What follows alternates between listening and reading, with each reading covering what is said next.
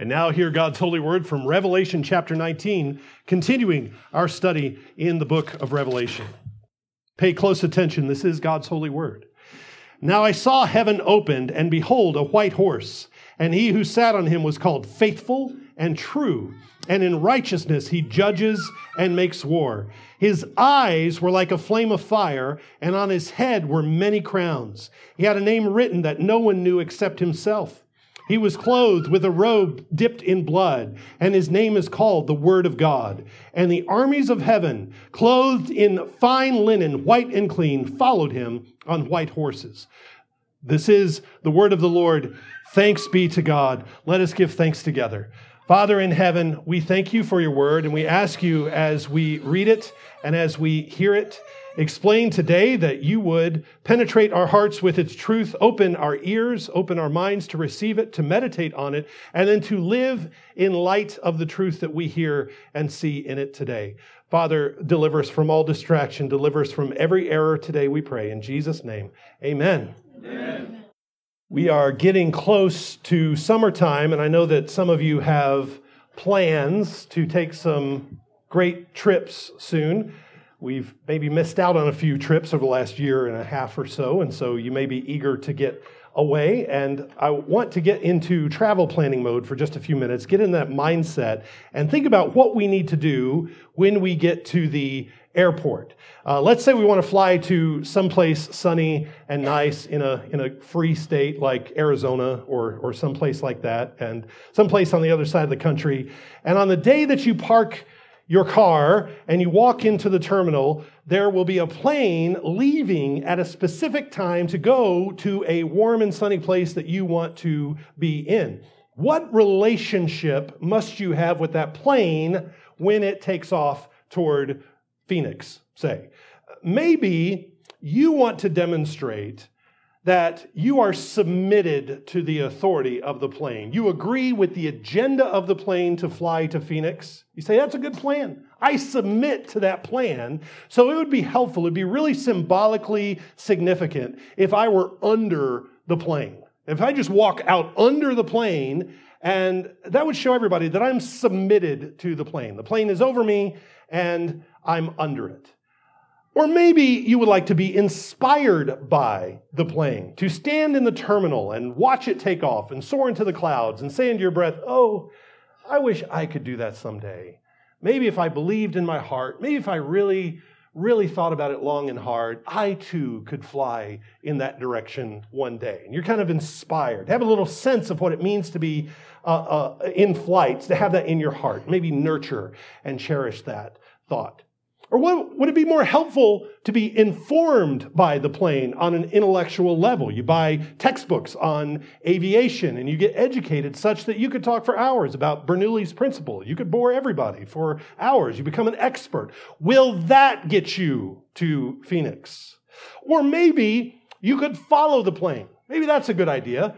You know the general direction of Phoenix. You watch the plane take off and you start running after it. And you run as far as you can in the general direction of Phoenix, and you might get there one day too. You might end up there. Now, every one of those options is just absolutely silly. There's, there's no good sense to any one of those. The primary relationship you need to have with the plane is not to be under it, not to be inspired by it, not to be intellectually informed by it or behind it. You need to be in the plane. You need to be inside of it so that where the plane goes, you go. What happens to the plane happens to you. And so that the answer to the question, did you make it to Phoenix? And the answer to the question, did the plane make it to Phoenix? Those are the same question. And the answer is the same. If the plane made it, you made it. I'm hoping to give you a picture of what it means to be in Christ, to appreciate this mutual possession that we talked about last week when we studied the marriage supper of the Lamb, knowing that we are our beloveds and our beloved is ours. We saw last week the heavens rejoice in our God, as the Lord Jesus told Mary Magdalene on the day of his resurrection. He said, Don't hold on to me. I'm going to my Father and your Father, my God and your God. He's your God, He's your Father. You possess Him too. You have this relationship with Him too. And so uh, in the marriage supper of the Lamb, we saw the Lord Jesus becomes one flesh with His bride, the church. Uh, so tight is this union and communion. What do we call the church? We call it the body of Christ. He is the head, she is his body. This tightly knit identity that Jesus chooses to have with his people, it's spoken of throughout the scriptures. There are many references in the New Testament, particularly to people or blessings or promises being in Christ or in Him or in the beloved. It shows up something like 160 times in the New Testament. The word Christian only shows up three times in the New Testament. The word Christian's a fine word. I use it all the time.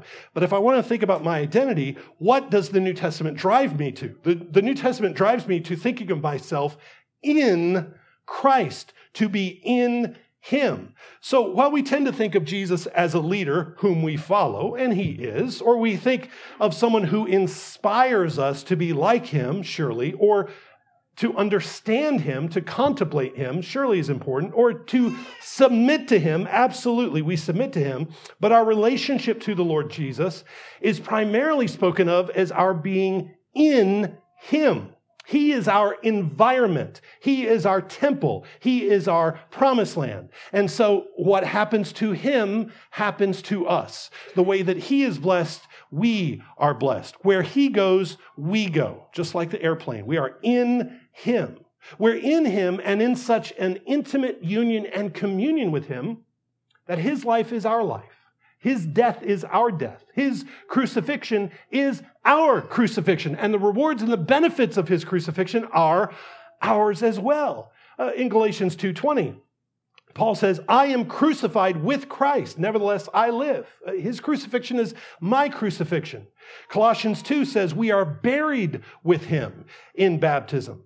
We are resurrected with Christ. We have ascended into the heavenlies with Christ. We have been enthroned with Christ. I never get tired of looking at Ephesians 2 that reminds us God, who is rich in mercy, because of his great love with which he loved us, even while we were dead in trespasses, made us alive together with Christ. Though we were dead, we have been given life just as he was dead and was and, and was resurrected by the spirit so we have resurrection life but it doesn't stop there and raised us up together and made us sit together in the heavenly places in Christ Jesus. So his resurrection is our resurrection. His ascension is our ascension. His enthronement is our enthronement we reign with him 2 timothy 2.12 says. Our life is hidden with christ in colossians 3.3 and we are members of his body 1 corinthians 12.27 which says now you are the body of christ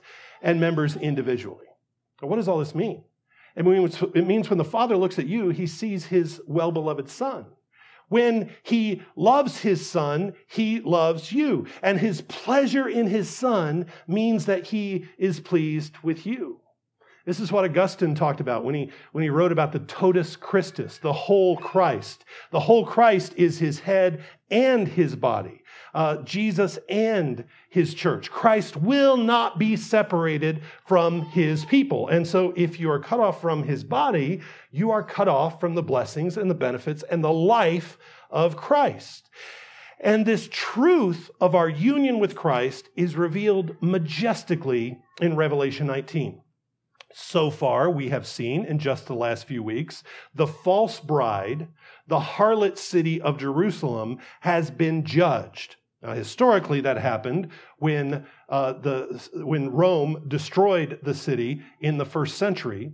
And immediately after that, we saw that the true bride, the church, is confirmed. We saw her procession, the heavens rejoiced to join her feast. And now that the true bride of Christ has made herself ready, she is presented to her groom, and their union is confirmed.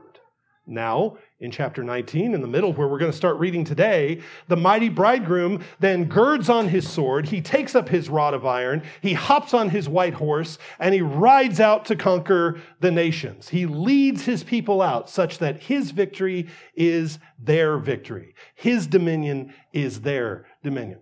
We'll look at this passage in detail in just a moment, but before we start, I want to ask and answer the ever present question that's with us every step of the way as we study this book is that when do these events take place? When do these things in Revelation 19 happen? That's a very good question because it's the same question that the apostles asked Jesus back in Matthew 24. Jesus told them in Matthew 24, the temple's coming down. And they ask, when? When is this going to happen? And he said, this generation will by no means pass away until all these things take place. These are going to happen in this generation, in this lifetime. And so, in keeping with that, John has framed Revelation from beginning to end. He says in the very first verse, these are things which must shortly take place. And he says over and over at the end of the book, the time is near. Jesus says repeatedly in Revelation, I am coming quickly. Uh, so the judgment of the harlot city Jerusalem was very near to John's day as he writes these things. But then we get to the marriage supper of the Lamb, and then we get Jesus riding out to make war on the beast. So, so do we need to insert a few thousand years between the destruction of the city of Jerusalem and the marriage supper of the Lamb and the conquest of Jesus? Well, in the very next chapter, in chapter 20, we do get a long period of time inserted, which indicates that the events that we're going to study over the next couple of weeks, those events do stretch out into the future, but we aren't there yet. So we are still reading about and we're studying about realities and events that take place in the immediate aftermath of the fall of Jerusalem in the first century. So, when is the marriage supper of the Lamb? Well, the only way I know how to understand this is to view it as something that happens in stages. We've read and read last week that the betrothed girl, the church, has made herself ready to marry Christ. And it is true that the church in heaven, the martyrs, the saints, the apostles, the prophets there, who are gathered in full union with Christ, who are there without sin, with, there's no barrier to their fellowship and their union with Christ, in such a way that the marriage between the church in heaven and Christ is a present reality. It's a present reality for, for them. How, how could they get into any deeper of a relationship with him? They're, they're there. And yet the church on earth and the church in history continues to make herself ready. She continues to purify herself. And so there's a dimension to this that in the future, at the resurrection, then the, the whole church on earth will move from betrothal to marriage. And then when you die and when I die and we leave this life, when our work on earth is done, and when we are received into the heavenlies, we will move from betrothal to marriage. We will leave the betrothed church and we will join the church triumphant, the married church uh, who are gathered around the throne of Jesus. See, there are places in the scripture where the, the marriage between Christ and his bride is spoken of as a present reality. That's, that's the whole basis of Ephesians uh, uh, 6. There's also a perspective of the bride continuing to be purified and to make herself clean in history. So there's this ongoing nature of the marriage supper of the Lamb. And that's reflected in the covenant meal that continues to go on week by week by week. We continue as the bride of Christ, as the betrothed of Christ, to feast with him, to drink wine with him in his kingdom, and he feasts with his bride at his communion table. But Lo, there breaks a yet more glorious day, as the great hymn for all the saints says. There's still something more that we are waiting on, and that's the full consummation. That's for the church on earth to move from betrothal to consummation. So it seems the best way to see this is something that happens gradually, just like when we ask the question, when does Jesus ride out to defeat the beast and conquer the nations, as he does in chapter 19? Is that at the end of history? Has it already happened? Or is it something that began with his conquest of Jerusalem and continues in stages throughout the present time? Now, it seems that it's most consistent to say it's the last one, that it, that it began with the conquest of Jerusalem and continues in stages. We've been uh, carrying on this parallel study on Wednesday nights in Daniel. And you remember, y'all have read Daniel before, and you know Nebuchadnezzar has this dream of all the empires that God established to carry out his work in the world that began with Babylon, and then you had the Medes and the Persians, and, and on throughout history, all the way to the Romans. Nebuchadnezzar has this dream of these empires, it began with Babylon, it ended with Rome, and then the whole thing gets smashed by an altar stone, the rock, who is Christ. The entire program that began with Nebuchadnezzar and ended with Rome is now over on the timeline that we're studying in Revelation. The kingdom of Christ has smashed the empires of man, and God's dealing with the empires of man has changed. And also remember that altar stone that smashed the image that Nebuchadnezzar dreamed about? What happened? It grew progressively until it was a mountain that filled the whole earth. The kingdom of Christ comes, it conquers the beast, it is established, but then it grows in stages throughout history. So to put it simply, what we're studying now, we're reading about works of God that began after the judgment of Jerusalem after the old world of the old covenant is put away, and which continue from that point throughout history. Now, let's work our way through this text. Verse 11 I saw heaven opened, and behold, a white horse, and he who sat on him was called faithful and true, and in righteousness he judges and makes war. I saw heaven opened. So far in Revelation, we have seen heaven progressively open. In chapter 4, John sees a door standing open in heaven. In chapter 11, the heavenly temple is open. In chapter 15, the heavenly ark is opened and the law inside is exposed and we exposed to it. The book of Revelation is a revealing, it's an unveiling, it's an opening. And so we've seen this gradual opening up of the heavenlies throughout the book of Revelation. And now that the judgment of the earthly temple is complete, all the veils that stood between God and man are removed. The only intermediary left between man and the Father is Christ, the one who rides out of the open heaven on a horse. God is now no longer at arm's length. There's no human priesthood. There are no zones of holiness to pass through. In Christ, we have full access to the heavenly sanctuary, and it is opened to us. I keep referring to this rider on this white horse as the Lord Jesus.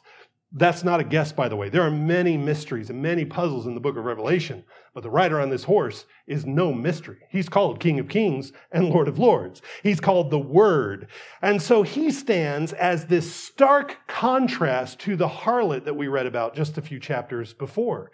Just as his bride contrasted the harlot, so the mighty bridegroom contrast the harlot. Do you remember she was riding a beast? She was riding the demonic empire of Rome. Jesus is also riding a beast. He's riding a white horse, which in our earlier study, we saw his white horse is always associated with his dominion, his empire. So he rides his empire that's in perfect submission to him. The uh, harlot is riding a beast that's like a bucking bronco or a mad, you know, a, a, a wild, you know, bull that she's trying to hold on to. But his horse is in submission to him. Uh, Christ uh, uh, is, is his clothing is described just as the harlot's clothing is described. The harlot has a name inscribed on her, and so does Jesus. He has a name inscribed on him, King of Kings and Lord of Lords. The purity of the groom and the bride stand as a stark contrast to the defilement of the harlot city, Jerusalem. So the purity and the nobility of the bride and groom stand uh, apart.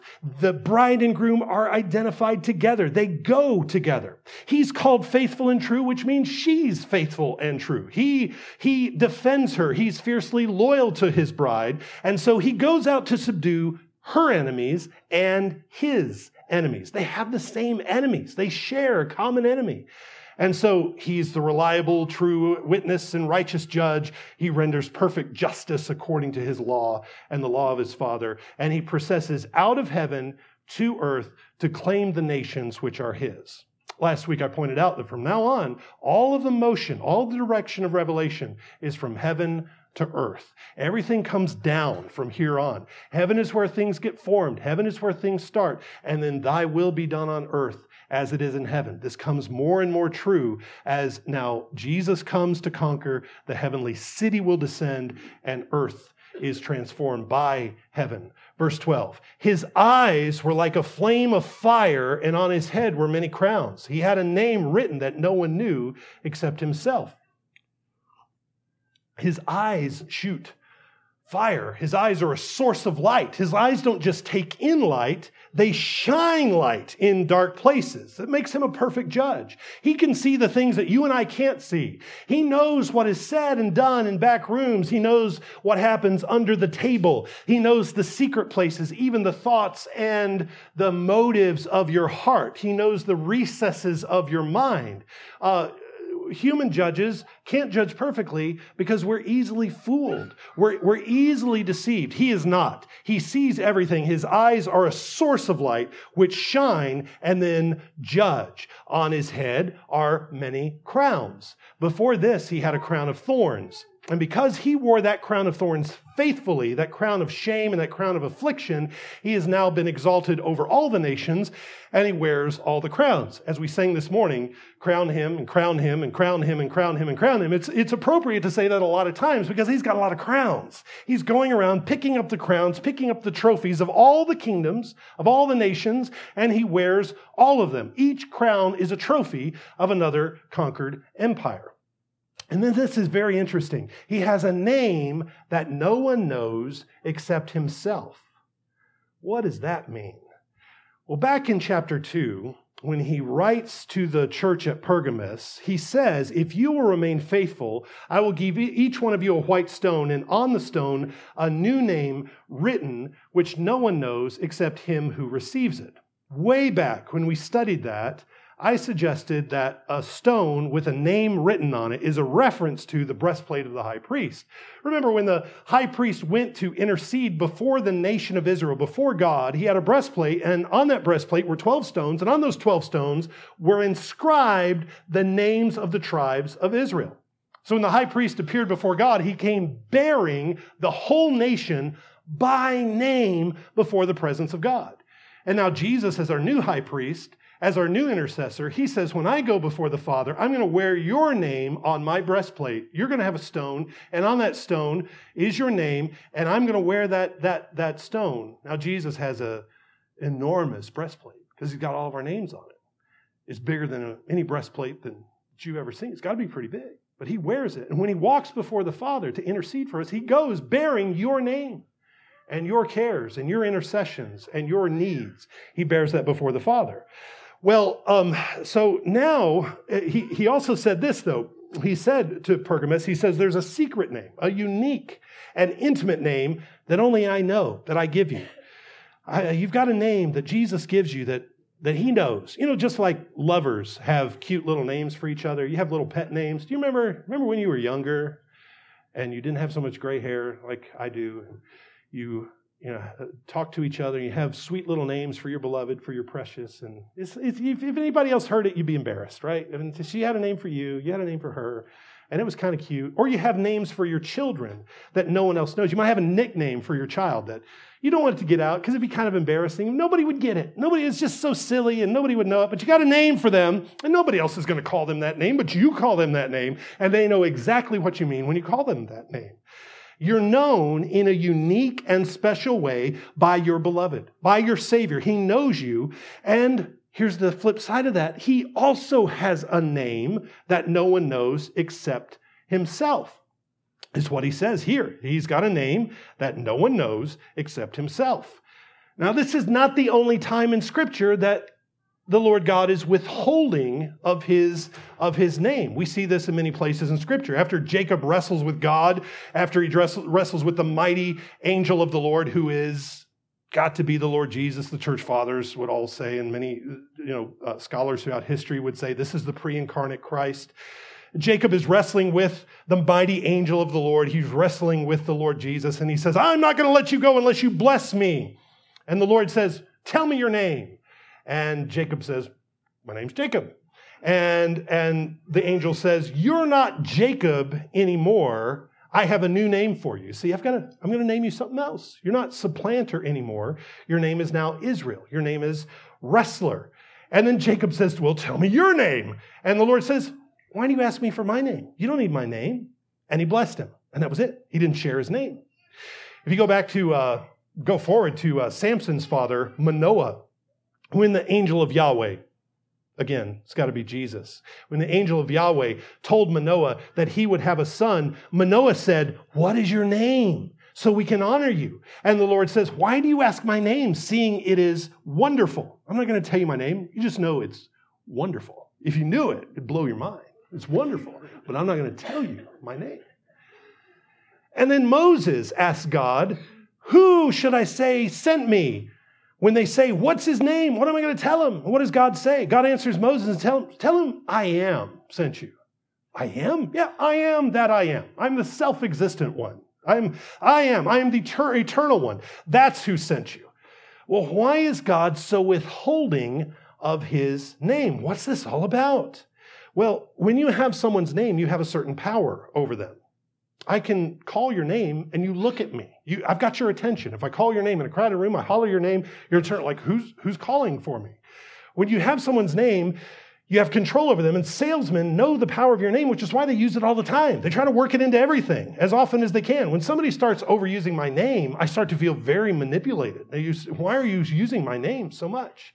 When somebody asks for our name, we give it to them, but God doesn't always give his name because he doesn't give anybody power over him. He's not at your beck and call in a way that you can control him this way. The fact that Jesus has a unique name means that he's in control. Nobody controls him. Now, he does give his beloved names that she can use to petition him. In the old covenant, he gave, he gave her his name Yahweh. He said, use Yahweh, use that name. And in the new covenant, he's revealed himself as Jesus. But he says, I've got another name, and it's wonderful. It's above all names. And it's likely a name that's only known in the Trinity. The Father knows the name, the Spirit knows the name, but I don't know it, and you don't know it. And that's pretty interesting. Verse 13 He was clothed with a robe dipped in blood, and his name is called the Word of God. Whose blood is on his robe? Is it his own blood? Probably not. He's already been through the suffering and the bloody sacrifice, and he's completed his work, and it's all done. That's why I really don't like uh, seeing uh, bloody crucifixes, particularly not in a sanctuary, particularly not in worship. We don't, we don't, Jesus, the Lord Jesus, is not presently broken and bloodied. He's got a resurrected, glorified, perfect body sitting at the right hand of his Father. He is enthroned right now. Sir, surely we reflect on and remember the crucifixion, but he's not frozen in time on the cross. Neither do we rehearse the crucifixion in worship. We submit to him and approach him as he is enthroned next to the next to the Father. So his work is done. He's not bleeding, he's not bloody anymore. He's been transformed. His sacrificial work is finished. So whose blood is on his garments?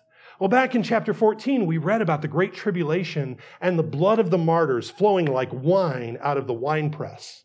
In just a few verses, he's going to go back and he's going to smash the winepress. So, are his garments not stained with the blood of his saints? Are his garments stained with the blood of the martyrs? As he goes out to make war on the beast, does he not go to avenge his bride wearing the reminders, the evidences of her sacrifices? This is another way that he identifies with her. She shares in his sufferings, he shares in hers. He's dressed in a bloodstained garment. Well, as we're about to read, his people are dressed in white. He takes on her suffering, but he imputes to her his righteousness and his purity. She's dressed in white. He is dressed in a bloodstained garment. Verse 14. And the armies in heaven, clothed in fine linen, white and clean, followed him on white horses. Remember, the white, uh, the, the high priest wore white linen once a year when he went into the Holy of Holies to sprinkle blood on the Ark of the Covenant on the Day of Atonement.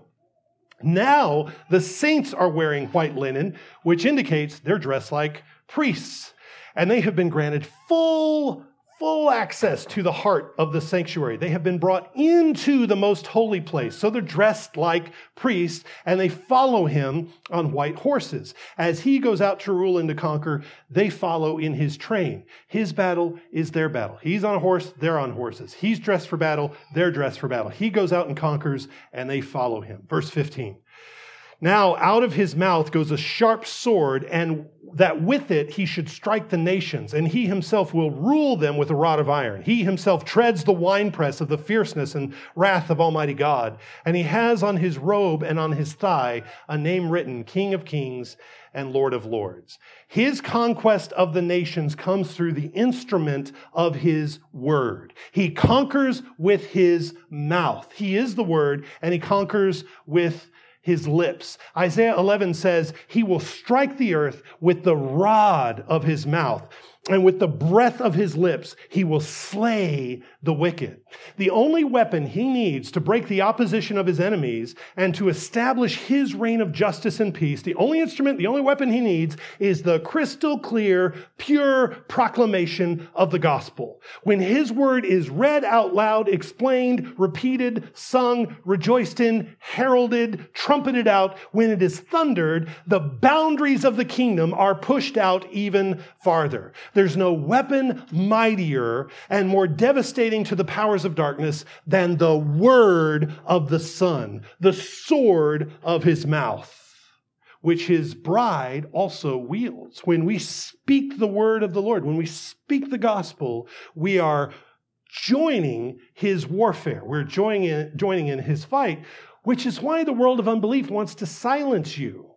They want to shut you up. They want you to be quiet. They don't want you to feel confident saying out loud that Jesus is king. They want to shame you into silence and for you to believe you're not that smart to begin with. Uh, obviously, you're not smart. You say things like that. How can, how can you say something like Jesus is king of all the earth? What in the world? What are you talking about? Some kind of Fruit Loop because they know how powerful this weapon is. Christ rides out to conquer, and his weapon is the word, the proclamation of the gospel. This is why it makes sense to see these events unfolding after the destruction of Jerusalem, these, these events as beginning in the first century. We don't wait thousands of years between the destruction of Jerusalem and Christ's conquest of the nations by his word. We aren't reading about the end of things here in Revelation. We're reading about the beginning of things, the beginning of the kingdom agenda of Christ to rule the nations.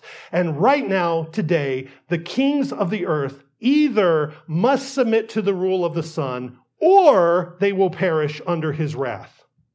Every time you see a nation chastised in the world today, whenever you see calamity or destruction, you're not witnessing random events that are out of control. These are not simply things that God allows because he had his back turned or because he wasn't watching. These are not things that God didn't know about or he could have prevented but chose not to. When there is turmoil, when there is calamity among the nations, you know that God is shaking things up and that all these things are being ordered and directed by the Lord Jesus, the King of all the nations. He will have their crowns to add to his collection. He will possess every land, no exceptions. We have to get that into us. That, that Jesus is not just the king of ideas, that he's not just the king of Sunday morning, he's not just the king of heaven He's not just the king of warm thoughts. He is Lord of all, which is what we sang this morning. Crown him Lord of all. What is all? It's all, everything. He's Lord of everything.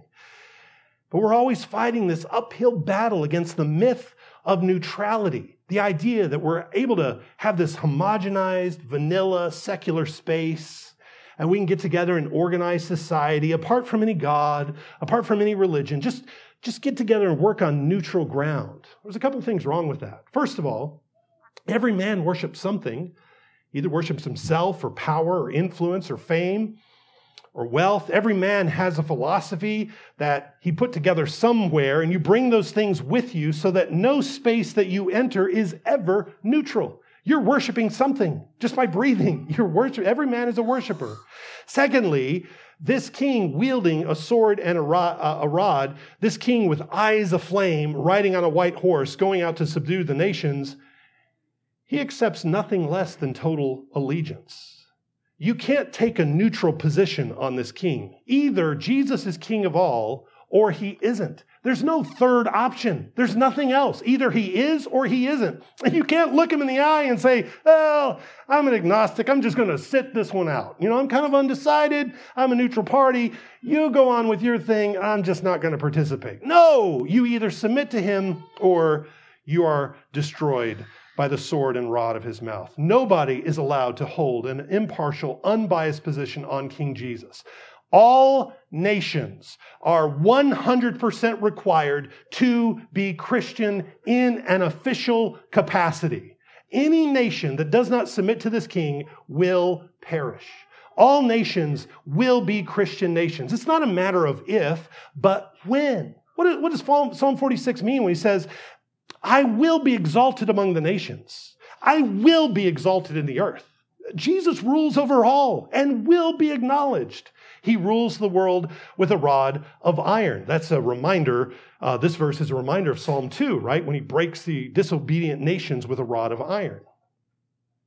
You know, shepherds don't use a rod of iron, they use a wooden rod to correct and move and guide their sheep, to steer them the way they wanted to go, to have a hook to bring them back over. They use a wooden rod.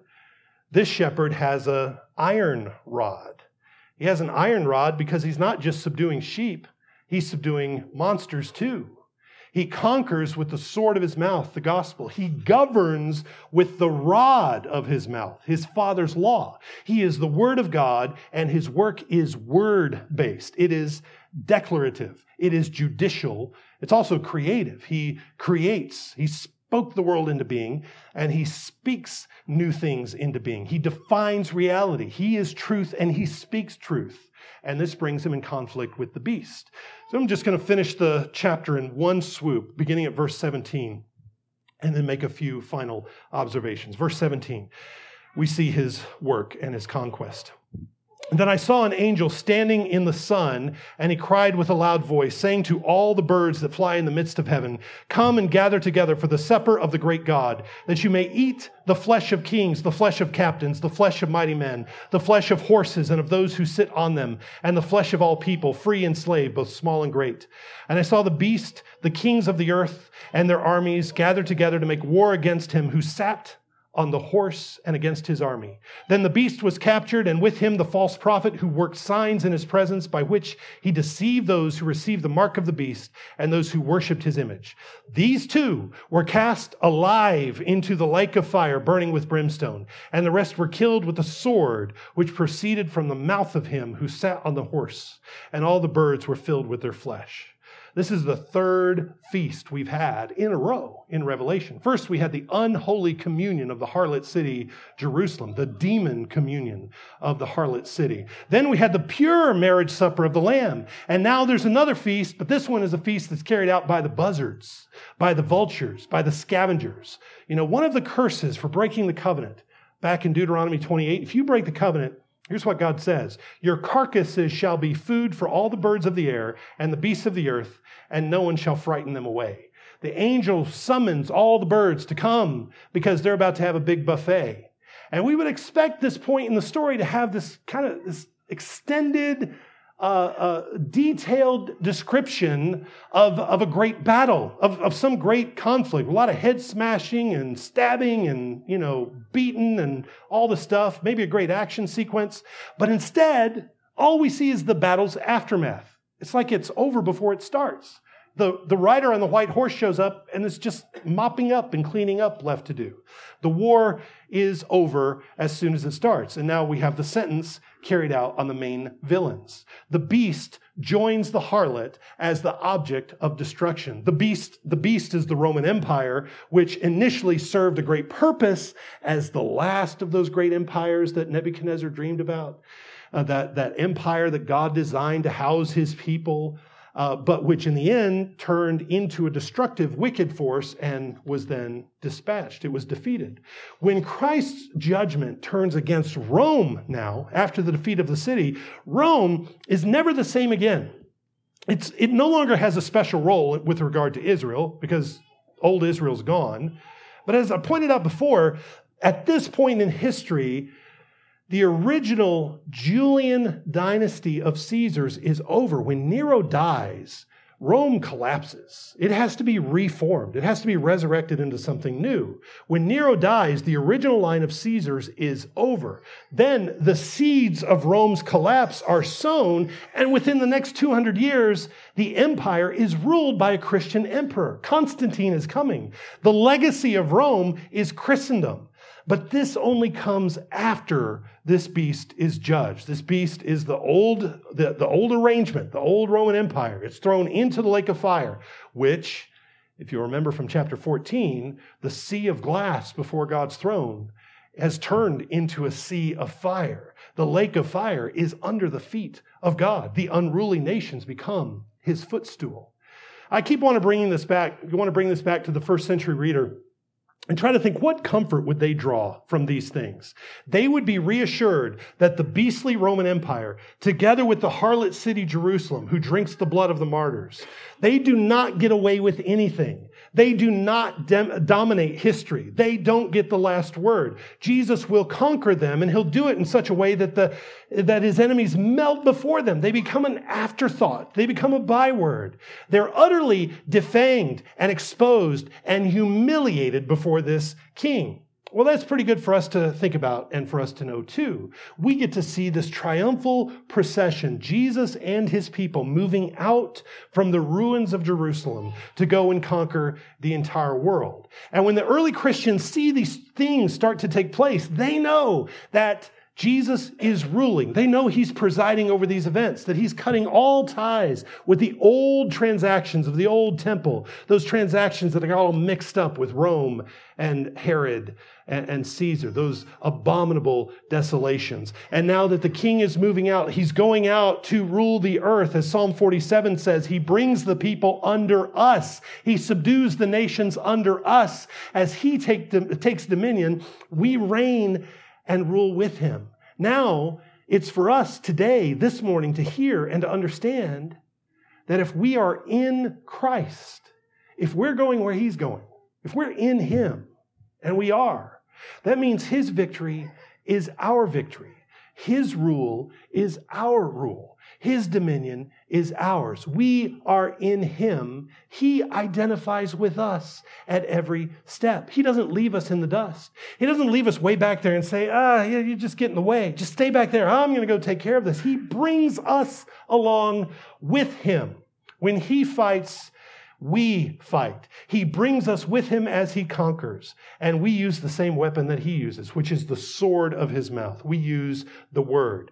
There's a fascinating thing that happens when you speak truth, when you use that word, when you use that sword. Uh, that, that two edged sword of his word. When you breathe out living words to a dead world, you get all kinds of convulsions and objections, you get irrational responses, and you think that because you have opposition, that you failed. You think you've lost. It's easy to believe that you speak the word and it drops like a lead balloon, and now you've wasted your time, and now you've also kind of ruined your reputation because everyone thinks you're Looney Tunes for believing what you just said. You just said Jesus is king of everything. Like I just said, I said all nations will 100% become Christian nations. They have no choice. They will be.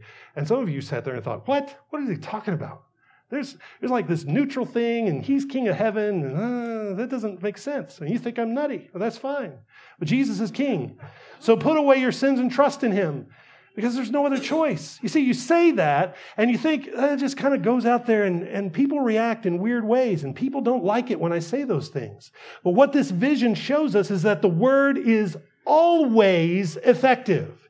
You will never fail to accomplish the purposes of King Jesus if you speak the truth out loud, if you say his word, you can be confident knowing that his word does things when it is spoken, when it is sung, when it is prayed, when it is read out loud. It either saves or it condemns. Either it convicts and transforms or, or it judges. The hearer is held accountable for the thing they heard. And the convulsions doesn't mean it's not working.